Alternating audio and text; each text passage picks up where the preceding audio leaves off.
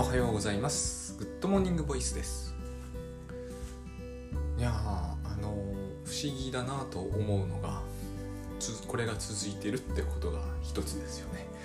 あのなんだかんだ季節もどんどん変わるし、えー、年も取るし娘ももう中学に行っちゃってるわけですけど、えーと、とこれが延々続いているんですよ。まあそうは言ってもまだたかだか600回ですけどこういう何て言うんですかね仕事でもなければ趣味とも言えないなんかよく分かんないものが続くというのは不思議だなっていうふうに思う時があるんですよやってても。自分にとってのブログって割とそうで僕にとってブログってもちろんその収益にはならないにしてもあの告知とかしてましたからあの告知ってのも面白くて、えっと、告知してある程度動く時はなんかいいんですよ。不思議なんですよね。仕事をしてる気分っていうものになれるんです僕みたいな人間ってそうなんですよ。結局。あのなんつうのマーケットにつくづく向かない体質の人間だなと思うんだけど本を書くのがもう自分の仕事みたいに思っちゃってて最近そのよく出版関係の方にこう、えー、売るまでが仕事みたいに言われるしそれも今の時代そうなんだろうなと思うんだけど売るのは著者の仕事じゃなくないかっていうふうに思うこともあるんですよ。あの最近話題になってますよね。あ一部話題になってるんですけどあの出版関係の、えーと、契約の仕方って、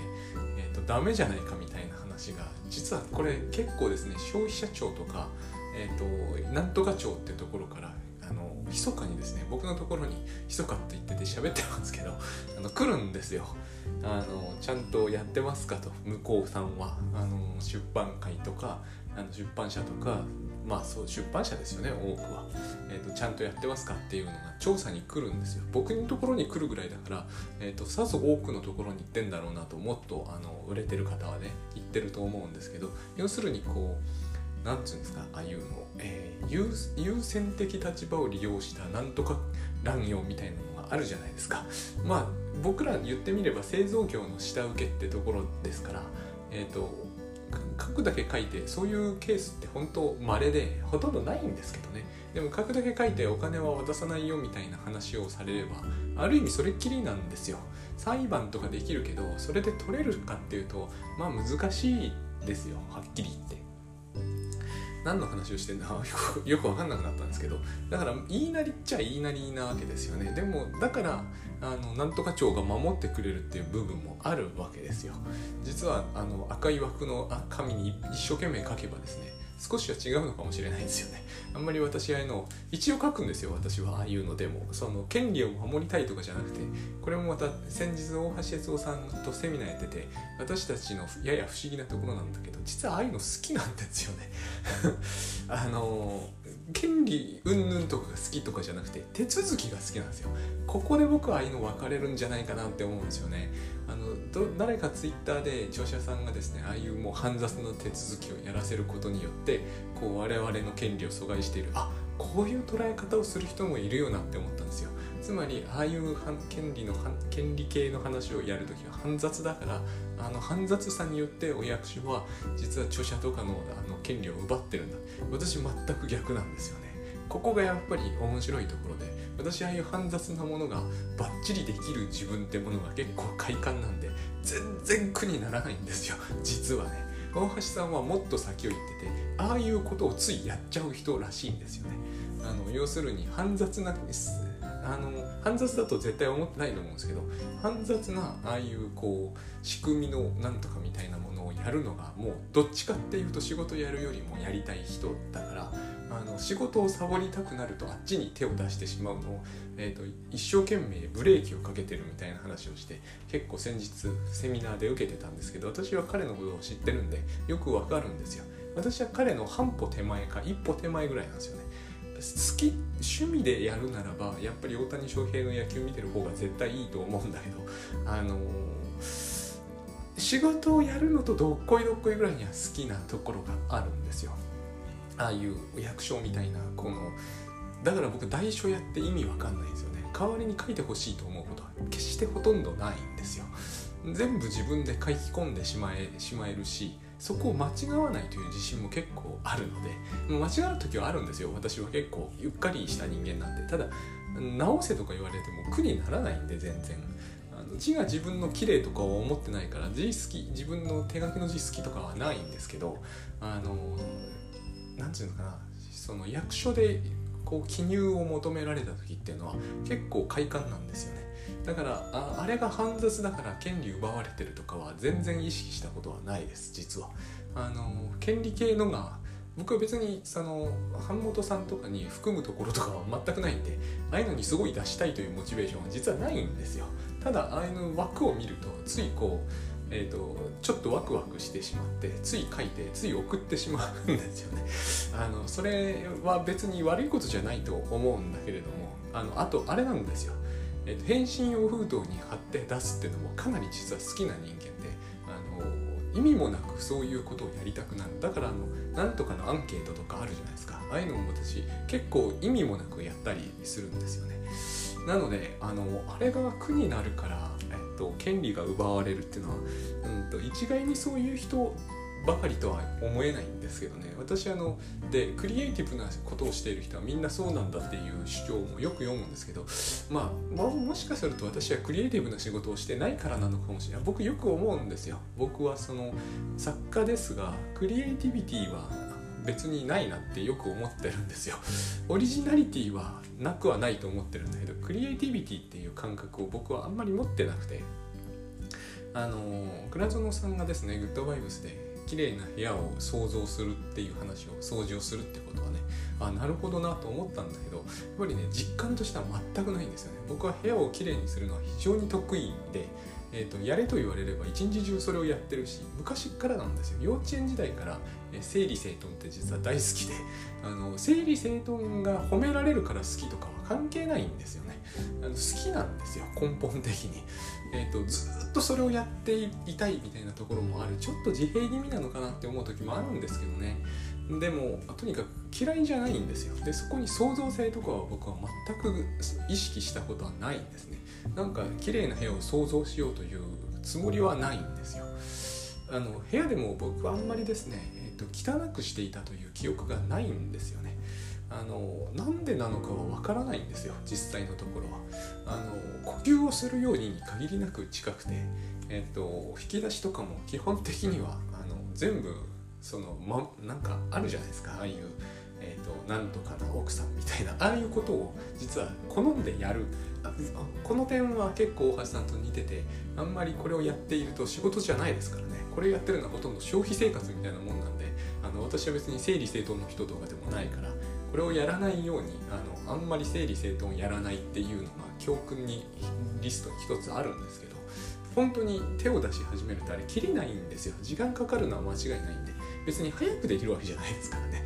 ああいうのに凝り出すと、え、よろしくないんで。しかもお金かけますから。100円100均とかで買ってくるパーツにしたってお金はかかるわけですから。あの極力これをあの適当に整理をしようと。だから最近私一つコツを学んだんだけど若干汚くしておくって大事だなって思うんですよね。あんまり綺麗にしておくとよりマニアックになってって、えーと、頑張っちゃうんで適当にしておくとあんまりすぐにはやる気がしないんであこの少し散らかしておくのがあの生理にのめり込まない一つのコツだなというどうでもいいような話ばっかりずっとしていてすいません。月曜日なんで。あとちょっと暑いんでやっぱりねあのテンションが無駄に上がるんですよね。何の話をしてたかな？でももう全然覚えてないんですけど、まあ、要するにそうだ告知というものは私は実はそのあんまりテンション上がんないんだけど嫌いなわけではないんですよね。仕事やってる気になれるから。あのあ自分告知したからこれで出版社さんもあの満足するだろう。満足しないんですけどね。売れなきゃ絶対満足してもらえないと思うんですけどあのやっぱりこうやあの約束を守った感というものにこうちょっと支えられてる感じがあって。えーと、告知すること自体は好きなんだけれどもあんまり効果が出ないとなんかやっぱり結局申し訳ない。結局ここで無駄に罪悪感を持つからあの好きかって言われると若干好きじゃないんだけど、えーと、やることは一応あのやるんだけどちょっとアリバイっぽさが多分にありますね。で本当はでも僕はやっぱりこの売る努力っていうのは著者の仕事じゃないんじゃないかなというのをなくはないです。だからあのなんつうんだろうなやってるから褒めてほしいぐらいな感じなんですよ。やって当然とみなされるのは若干納得がいかないんですよね、えーと、僕がやって当然なのは、えーと、著述と編集までであって、まあ、構成とかねそこまでだと思うんですよ。あのそこから先はやったら褒めてくれほしいって感じなんですよね。あのしかもちょっと過剰なぐらいに。なんならやったらお金くれぐらいな感じなんですよ。そしたら仕事になるじゃないですか。まあ確かに売れた分お金になるわけだから仕事ではないとも言えなくはないと思うんですけどなんかやっぱり製造業で、えーと、下請け的な立場で、えーと、契約交わしてるのだって事実上納品後ですし、えーと、納品後かどうか非常に曖昧なタイミングなんですけどでもあのいわゆる業界慣習的にそうなってますし今後是正なるものがされるのかもしれませんけどね。私はでも著者っていうのはその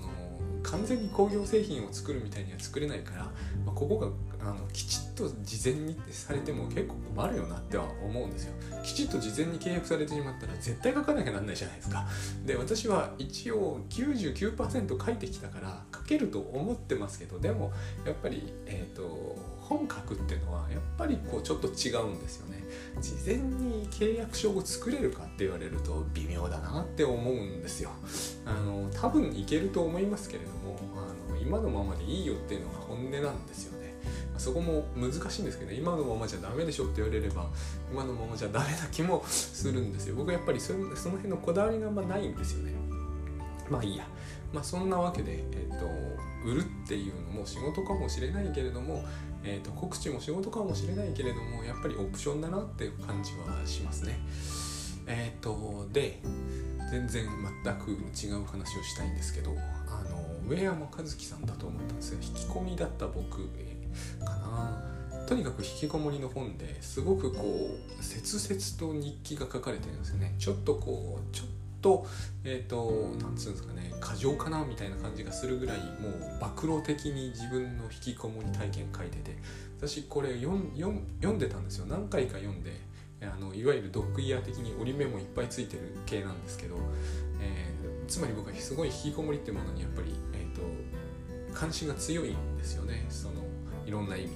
いろんな意味で関心が強いんですよ。自分も、えー、こういうこうはならないんだろうけれどもこういうようなところはよくわかるっていうのはあるんででそのどうしてもでもですねでもあの説明がよくわからなかったんですよ。いつもなぜ人は引きこもるのかと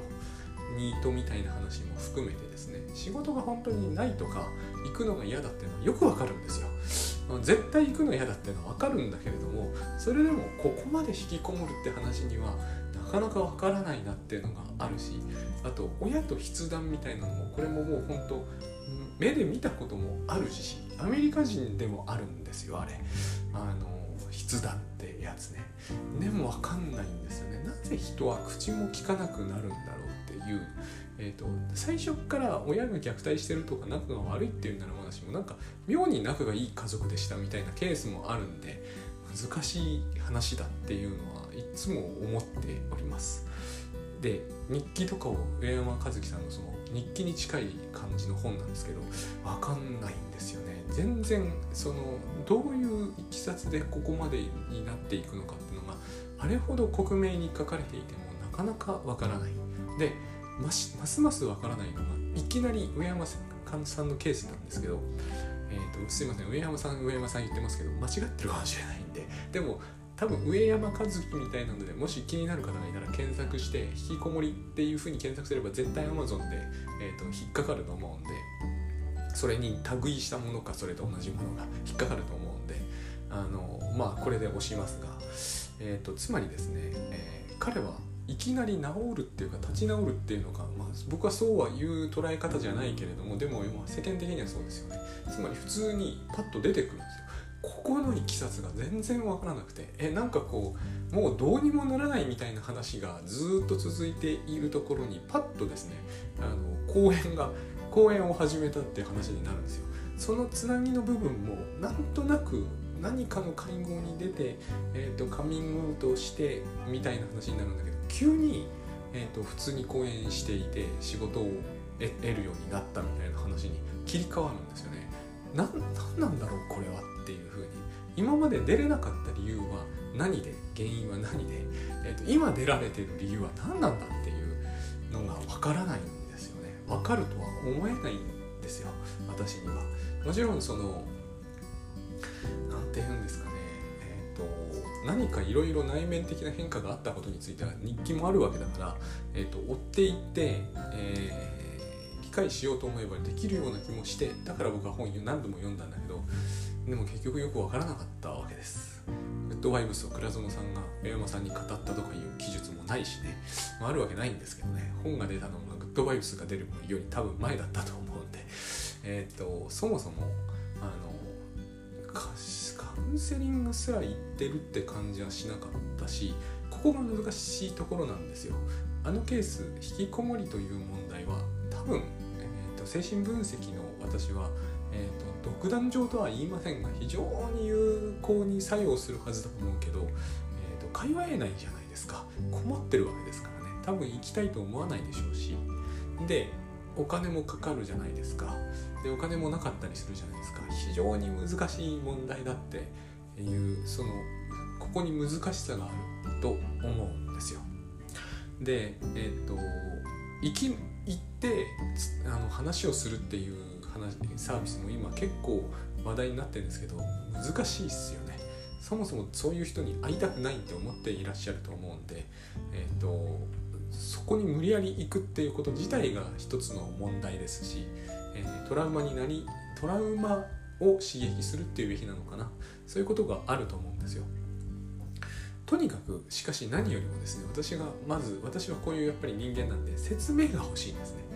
えー、なぜなのかと。どういう理由でその対人恐怖なのか。それとも、えーと、いわゆるこう就職での傷つきなのこれもでも対人恐怖みたいなもんですかね。あるいはこう親とので大体親が罵られたりしているんですよね。だけどもその親はそんなに悪いことをしている感じはないんですよね。ももちろんそのしていたとののかもしれないし結局、えー、見てきたわけじゃないのでわからないんだけどまあまあ全部が全部そうだとも思えないんですよ。で私が知ってるケースも数件どれも割と微妙なんですよね。親がっていうのが分かる気がするのもあれば職場がっていうのが分かる気がするのもあるしどっちにも全く当てはまらないのもあるし家にお金があるからこもるんだっていう説もあるじゃないですか。まあ、これはなんかこう、えっ、ー、と、えー、なんていうか生活環境的な話ですよね。でも家に全くお金がないのにこもってるあの、あのうつせみの家っていう NHK のやつを私前にこの番組でも言いましたけど、あれはもうなんかこのまま行くと餓死するっていう話をしていたら死んじゃったみたいな話で、つまり家にお金があるとも限らないわけですよね。ただ、ただですね、えーと、あのうつせみの家を見ていてなんとなく思ったのはうん何て言うんですかそう。こう今日したかったのは結局ここなんですけど私引きこもりっていうのはそのものズバリのキーワードを違う意味だけど使ってる精神分析の人ってウィニコットだけだという意識があるんですね。彼はウィズドローアルという言葉を多分キーワードとして使っているんですよ。意味違うんですが。でも実は同じなのかもしれないと思うようになってユニコットの本読んだ時に解説書も含めて読んだ時にあの北山さんっていう方が有名なんですけど北山治さんかな？ちょっとまたいい加減なんであの調べといてください。ウィニコット北山ってやれば絶対出てくると思います。興味ある方はね。でその探しているうちになんとなく分か分かりはしないんだけど近いことを言ってるのはやっぱりこの人なんじゃないかなって思ったんですよ。あのまあいろいろ他にもありますよ。今ではね今でやっぱり不登校とその精神分析っていう話は非常に、えーと、出てきているんでそれを読んでようやく少し分かるような気がしてきているんですけどね。あの一番僕がやっぱりその意識に入ってるのはオグデンが言っていたあの引いていた事例でこの番組でもよく言ってますけどもあのガレージにこもるガレージ？書斎？仕事場にこもっちゃうエンジニアなんですよ。年うんと年上の奥さんをもらってその奥さんが家にいる時はガレージにこもって危機としていられるんだけどその奥さんが出かけてしまうともうガレージにはいられなくなって奥さんの帰りを待つんですがそのガレージに奥さんが入ってくると腹を立てる。これが僕はですね一番あウィニコットの言ってる通りの動きを見せてるし引きこもりの人ってきっとこういうところがあるに違いないと。で私自身にもこういうところは、えーと、多分にあってそういう時すごくやっぱり自己嫌悪に陥るんですよね。なんて自分勝手な人間なんだ自分はって思うんですよ。人にいてほしいくせに人に直面していたくはなくてで人がいなくなると困る。非常に困ったやつだなって僕これをですね、えっと、特に大学生の頃こういう自分であることを発見した時極めて嫌な気持ちになったのがよく覚えているんですよ。ただこれに類することを言う人って意外にいなくはないんだなっていうのも、えっと、それから徐々に知ってですねこういう心理状態は何が生み出すんだろうっていうのをいつも考えるようになってたんですねでこの延長線上の極端なケースが引きこもりなんじゃないだろうかっていうのが今僕が持ってる仮説なんですよ。でこのことをこの心理状態から、えーと、人は逃れてほしいっていうか、えーと、この心理状態のまず、えーと、心理的な基準っていうのかな。どうしてこれが、えー、といわゆる力道的に無意識の中で無意識なんですよこれ。あの意識的に人を追っ払いたいとか孤独になりたいとか孤独が寂しいとかそういうんじゃないんですよね。かなり無意識が働いているんでこういう時の無意識の働きというものを、えーと、詳しく解説した本を最初探してた時期ってあったんでですね。でないんですよ。でウィニゴットのは近いとただし分かりにくいんですけどね。でもようやく少し分かってきた感じがしていて。でホールディングっていう言葉なんですね。抱え込みっていうんですけどこれがキーワードなんだろうなって思っております。であの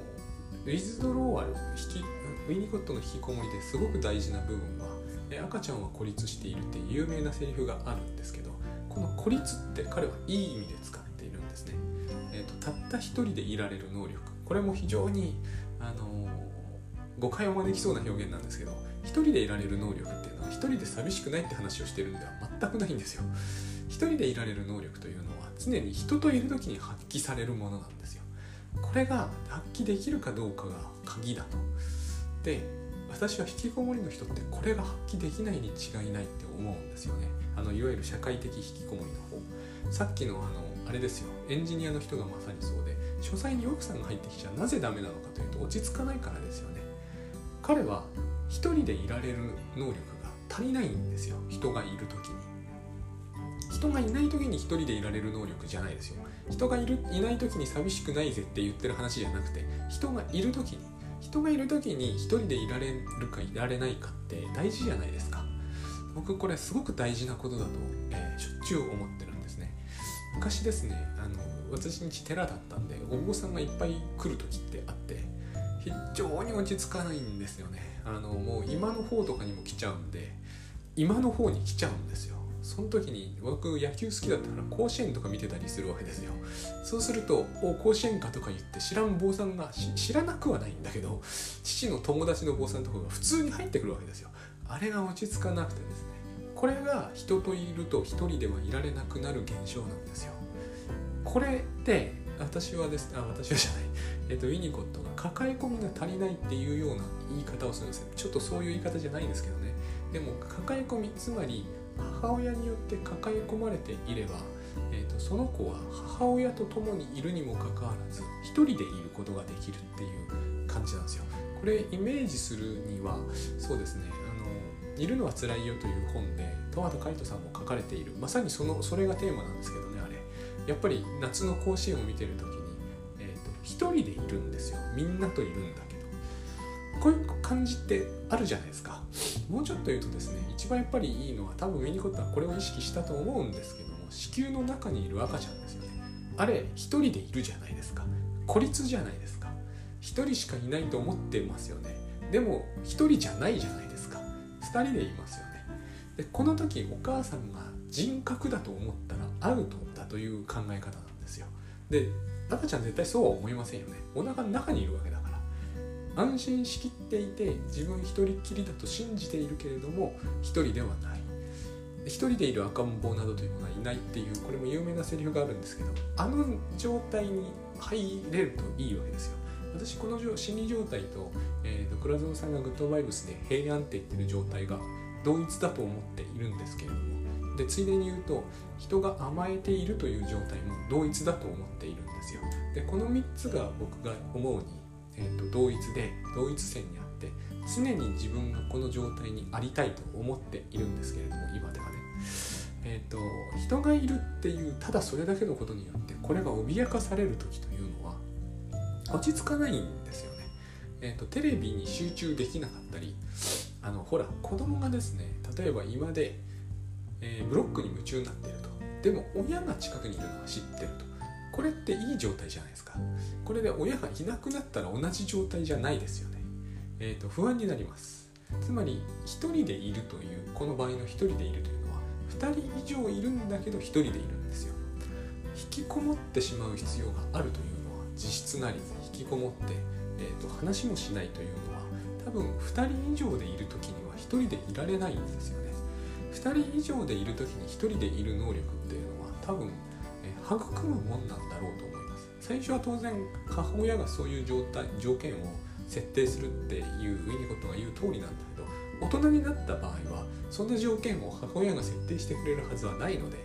えーと、何らかの形で自分でその状態を作り出さなければならなくてでこの状態を作り出すというのはでも環境設定の話じゃないんですよね、えーと心理的な問題なんだと思うんですよ。だから私はですねあの引きこもっているということが必要だという人は、えーと、私の考えなんですけどねこれはね、えー、むやみに旅行に行く傾向が時々起こるんじゃないんだろうかと不思議なんですけれどもそういうことはあるんじゃないんだろうかと。上山さんの引きこもりの本でも別にずっと実質にいるとは限らないんですよ。結構いろんなところに出たりするんですよね。だって、えーと旅先って割とそうじゃないですか。人がいるけれどもあの全く見知らぬ人なのでしばしば孤独にもなるんだけれども、えーと、結局このもんこの問題っていうべきなのかな問題じゃないんですけどねきっとね。でもまあ問題だと本人が思っているならば問題はえっ、ー、とまず人は油断ならないってことですよね。で人が油断ならないから人と,、えーと一緒にいると何を言われたりされたり思われたりするか分かったものじゃないっていう不信感があるんだと思います。だから、えー、確実に一人であるということが確実である状態を物理的に、えーと、作り出さなければならないと。でそういう状態なんだろうなと。ところが上山さんはいきなりそこから講演を始められるようになっちゃうわけ。で多分それが一足飛びではないと思うんだけど本の中ではその間の説明が甚だ乏しいので多分なんですけど僕この間記憶が落ちるんだと思っているんですよ。それぐらい人格交代に近いことが起こらないとなかなかあの状態から脱することが本人的に難しいので、えーと、だからこの間が空業になってるんじゃないかと不行があるわけじゃないですけどね。これは僕の勝手な推察ですけどね。そういうふうに思うんですよ。だからその間にホールディングを思い出したんだろうと思うんですよね。抱え込まれているんだと。これって思い出すものだと思うんですよ。一番最初になってしまうと子宮になるんで親は全く抱え込んでくれなかったんですって言ってもそんなことはないんですよ。なぜなら僕らは母親から生まれてきているはずなのでここが大事なんですよ。でもそれ思い出せないと言われれば思い出せないかもしれないんですよね。ユニコットも言っていたと思うんですよね。あのつまり何かイベントがあればイベントのことは覚えているが自分の寝床のことを赤ちゃんは覚えていないってこういうことなんですよ。意識していない事柄なんですよね日頃は。えっ、ー、と今でみんなでボケっと野球見てます。大体後になるとそういう記憶って落ちているじゃないですか。落ちていてしかるべきなんですよねそういうものは。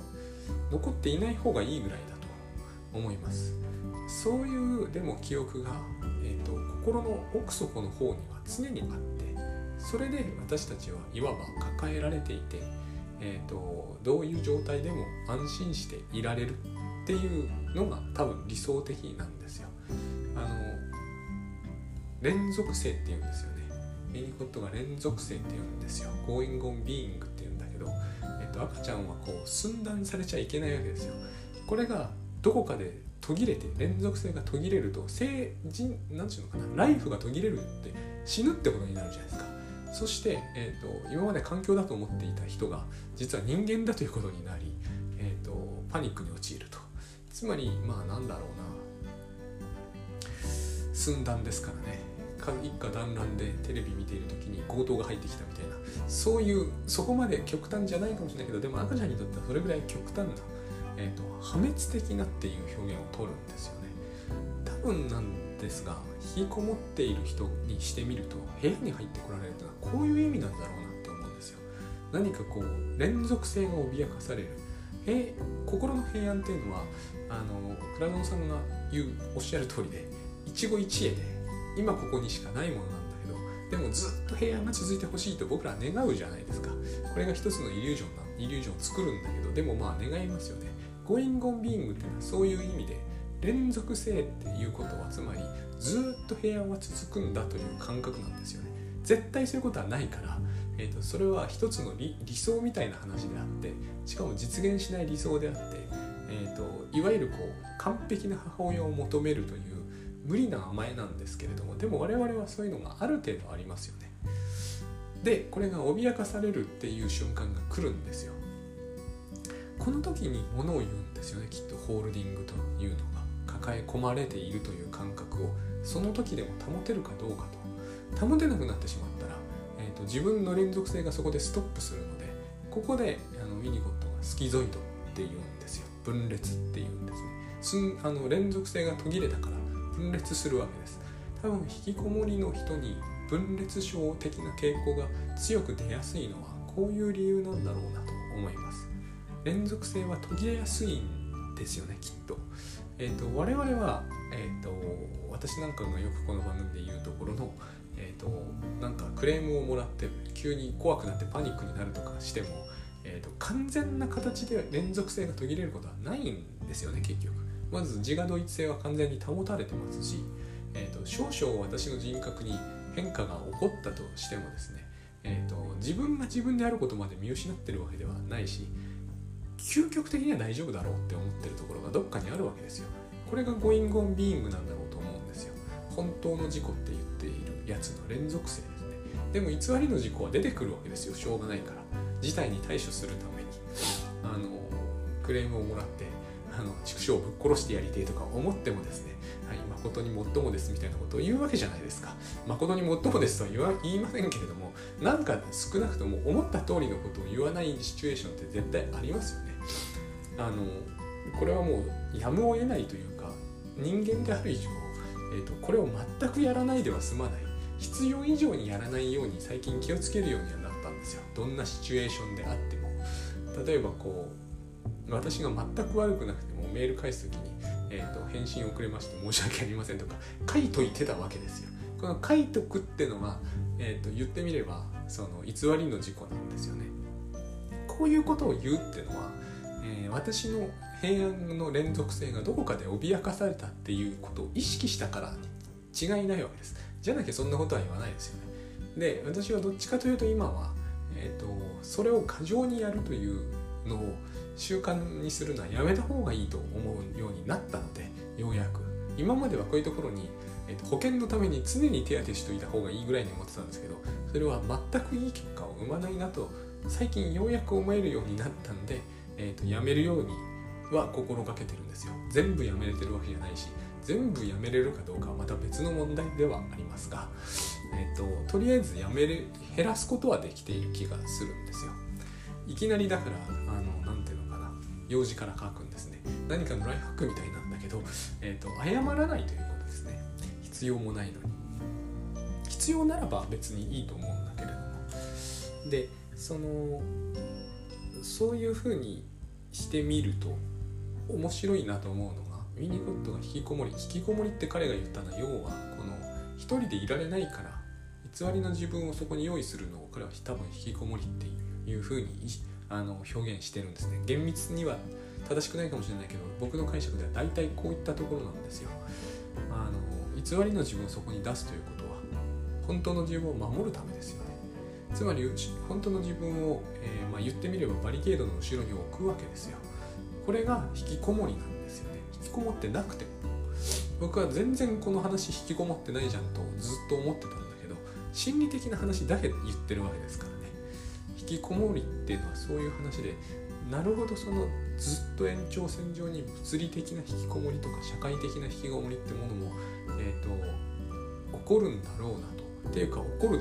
ね当然っていう感じを、えーと、抱くようになったんですよね。だから全だからといって何もかもが分かるって話じゃないですが、えーとそしてどういうふうにすればいいのって話もまた難しいですけれどもでもやっぱりこういう場合は特にそうですが大事になってくるとすれすればですね脅かさないことだよねっていう。で脅かすっていうのは本当に何て言うんですかね、脅かす気は全くないじゃないですか。もうそんなに傷つきそうになってる人だから。だから脅かされやすいという話なんですよ。あのー、人格母親が環境なのに人格を持ってるということが赤ちゃんにとっては恐怖になるっていう話はピンとこないかもしれないんですけどでも私は、えーと、これはですね分かりやすい話じゃないかとむしろ思うんです。あの何て言うんですかね。うん例えばぱり SF みたいな話になりやすいんですけど、えー、ここにあるのは全部機械だと。人はいないんだと思っていて、えーと、機械だから、えー、掃除をしてもらったり食事を作ってもらったり全部やってもらうんだけど別にそのことに特にこれといった意識を持ってなかった人が急にですねいやいやあの機械は実は中に人が入ってたんですよって言われたら怖いじゃないですか。たとえその入っている人の中中に入ってる人に悪意が全くなかったとしてもですねと言われたとしてもやっぱりどっか怖いじゃないですか。100%それは機械であるというふうに信じているのと中に人間が入っているのは話が全然違いますよね。やっぱりそういうことが起こると少しドキッとはすると思うんですよ。どんな人であっても。で赤ちゃんなんで素朴ですから、えーと、そこにお母さんの都合なの意思だのがからさまに出てきたらそれはやっぱり非常に怖いですよね。っていう話なんだろうと思うんですよ。そういうふうに世の中を見ている人がえっ、ー、と非常に強い警戒心と不信感を持って他人に対そうとするからほとんど偽りの自己しか見せてくれないと。そこにいやいや安心して本当の自分を見せてくださいよって言ったら怖いじゃないですか。っていう話がつまり引きこもりなんだろうなと。思うんですね。そのそういうことを繰り返しているうちに偽りの自己と,、えーと、本当の自分が本当の自分を守るために偽りの自分っていうのはいるんで偽りの自分っていうのは常に部下じゃなきゃいけないんですよ。いつしかそいつが主人になっちゃったみたいなところに多分スキゾイドというものの深刻さがあると思うんですよね。あの昔はよく優等生っていうのはこれにこういうのの事例に出されてました。今ではその限りじゃないからそういうサンプルばっかり出すのはおかしいんですけどもでもやっぱり、えーと、藤子不二雄さんの漫画なんかではよく優等生の中にそういう感じ手塚治虫さんかな？の方が多いと思うんですけどもいましたよね。なんでこの人は一生懸命勉強してるのかさっぱりわからないという。偽りの事故が完全に肥大化してしまって、えっと、何の目的もないんだけど常に満点を取ることを目指すみたいなそういうスキゾイドってありますよね。でやっぱりそこにあるのは基本的に不信感だと思うんですよね。実際そういう優等生のお父さんお母さんって描かれてたじゃないですか。一生懸命勉強してものすごく偉くならないと将来ひどい目に遭うんだぞっていうそういう言い方するじゃないですか。この限りではないんだけれどもきっとこういう構図がそういう子が将来引きこもったとしてそんなに違和感がない流れってありますよね。そういうのの説明がミニコットの水ゾロワールだったのかなと最近少し思うようになって上山さんの本を読み返しているんですよそれでもまだよくわかんないところはいっぱいありますが。